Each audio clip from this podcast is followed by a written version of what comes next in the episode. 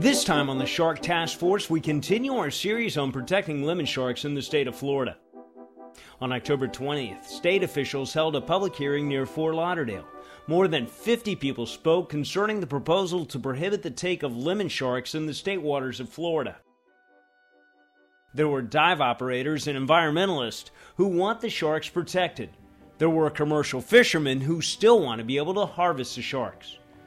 Former fishermen said the seas had changed, that the environment had been altered so drastically we were out of time to protect the sharks and action had to be taken now.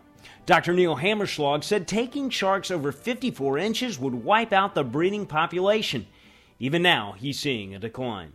Every other year, February and March, I could, February through April, I could almost guarantee that we're going to see some lemon sharks at the boat above 250 pounds. But this year, it was very infrequent. Commercial fishermen saw it differently.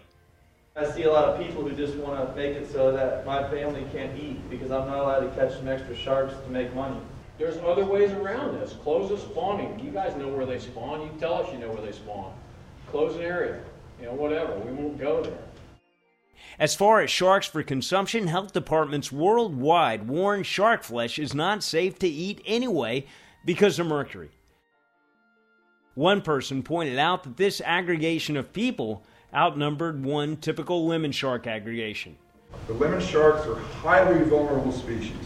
But it's not just the lemon sharks. Huge impacts from overfishing are evident in worldwide shark population depletions.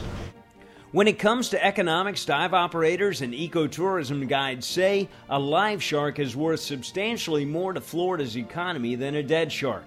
A live shark could be considered the ultimate renewable resource.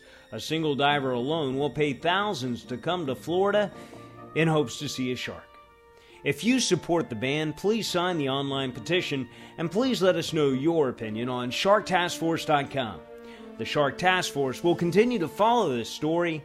I'm George Schellinger.